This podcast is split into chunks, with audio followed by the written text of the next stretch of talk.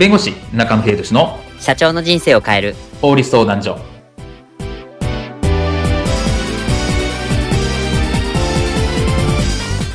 こんにちは弁護士の中野秀俊です。こんにちはアシスタントの堀内隆です。この番組は IT 専門の弁護士中野秀俊がこれはすぐに使える法律主に企業法務の知識を分かりやすくそしてちょっとコミカルにお伝えする番組です。よろしくお願いいたします。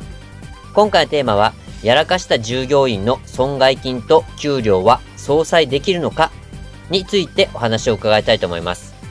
まあ、あの、従業員の方がやらかしてしまった、何か損失を出してしまったっていうことは、まあ、往々にしてあるところではあるんですが、まずこの損害金、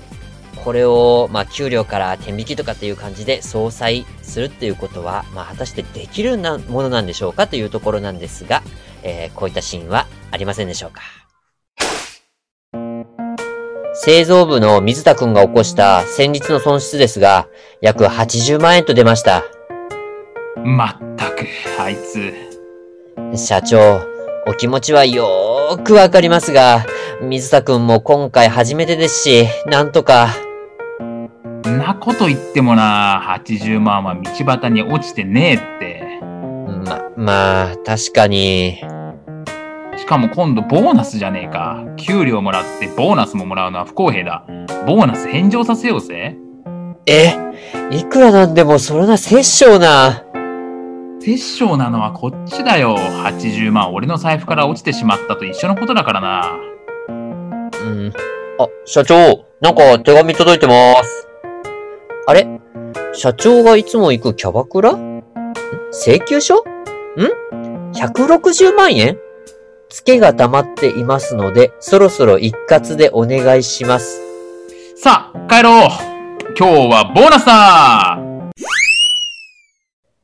倍の金額をキャバクラで落としてんじゃん。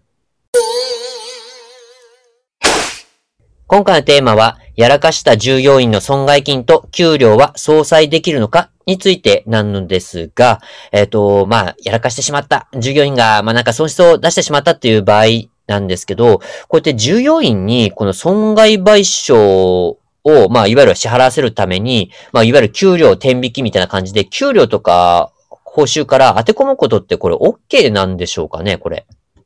はい。まあ、結論から言うとこれは NG なんですね。はあ。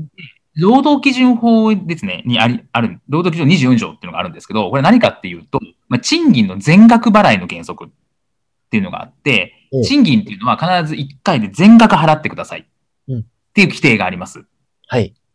なので、この経営者が多分労働者、何かやらかしたとしても労働者がですね。はい。それを一方的に給与から相殺するとか、天引きする。みたいなものについては、これはこの労働基準法に違反するという形になります。ああ、まあそういう事態があったとしても、一方的にもうやっちゃうぞって言って予告なくやってしまうっていうのはダメってことなんですね。そうですね。基本的にどんな理由があろうとも、やっぱり賃金は全額払わなきゃいけないっていうのが原則なので、そこは勝手に総裁はできないという形になります。うん、ただこれ、あの、例外って言いますか、あの、こういう場合は OK というのってもあるって聞いたんですが。そうですね。それで一方的にするのは NG なんですけれども、はい。やっぱ会社と、まあ、労働者の方で、まあ、損害額についてですね、やらかした場合の損害賠償の額と給与をまあ相殺すると、天引きしますよっていう合意があれば、これはまあお互いの合意があるので、うん、これを給与から控除するっていうのは、これは OK になります。あ、じゃあ、あの、お互いの合意さえ取れていれば、まあ、天引きできるっていうところなんですね。そうですね。なので、まあ、お互い合意があれば OK なんですけれども、結構これが問題になることがあって、ええ。例えばなんですよ。何の証拠もないと。いや、会社側は合意しました。って言うんですけど、はい、合意した証拠がない、まあ、書面とかも何もなくって、うん、で、後から例えば従業員が、いやいや、給料払われてないよ、みたいなことを申し立てるってことは結構あるんですね。ああ。はい。まあそうなってくると、やっぱ証拠がないってなると、まあ、裁判とかされてしまうと、未払いが発生してしまうみたいな話になるので、それは訴えられてしまうっていう可能性はあるかなと。うん。いうところになります。じゃあ、あれですかね、こういった人と、あの、そう、取り交わしをしましたっていうような書面を残す必要があるっていうところなんでしょうか？あそうですね。まあ、特に日本の場合は、やっぱり労働者保護の国と言われていて、労働者の方の権利保護を厚くしようという法制度とか裁判例とか、まあ、そういう裁判体系になっているので、はい、これ、労働者に不利なことについては結構厳しいんですね。ああ。なので、ちゃんとそういうことを合意したのであれば、書面なり、まあ、覚書合意書なんでもいいんですけど、ちゃんと残しておくっていうのは大事かなと思います。なるほど。まあ、労働者を守るために、そういったて、いわゆる損害賠償とかについても、しっかりと覚書や合意書を取り、取り交わしましょうっていうところが必要なんですね。そうですね。で、あとはその損害額なんですけど、じゃあ合意すれば OK っていうふうに言ったんですけど、控除するの OK っていうことを言ったんですけど、じゃあ金額はいくらでもいいのかっていうと、まあそんなことはないわけですね。例えば100万円のパソコンを壊しましたって言ったときに、いや、迷惑料も含めて300万だ、1000万だ、みたいな。そういう払いみたいなものは、それはまあ控除両属って言って、そこは違反になる可能性がもちろん高いですし、はい、あとは気をつけなきないのは、じゃあ100万円のパソコンを壊しましたと言ったところで、100万全額を忘れていいのかって今度問題になってくるんですね。ええーまあ、従業員が悪いにせよ、その従業員をやったのは会社ですし、会社の監督責任っていうのもあるので、会社で全額ってのはおかしいんじゃないか。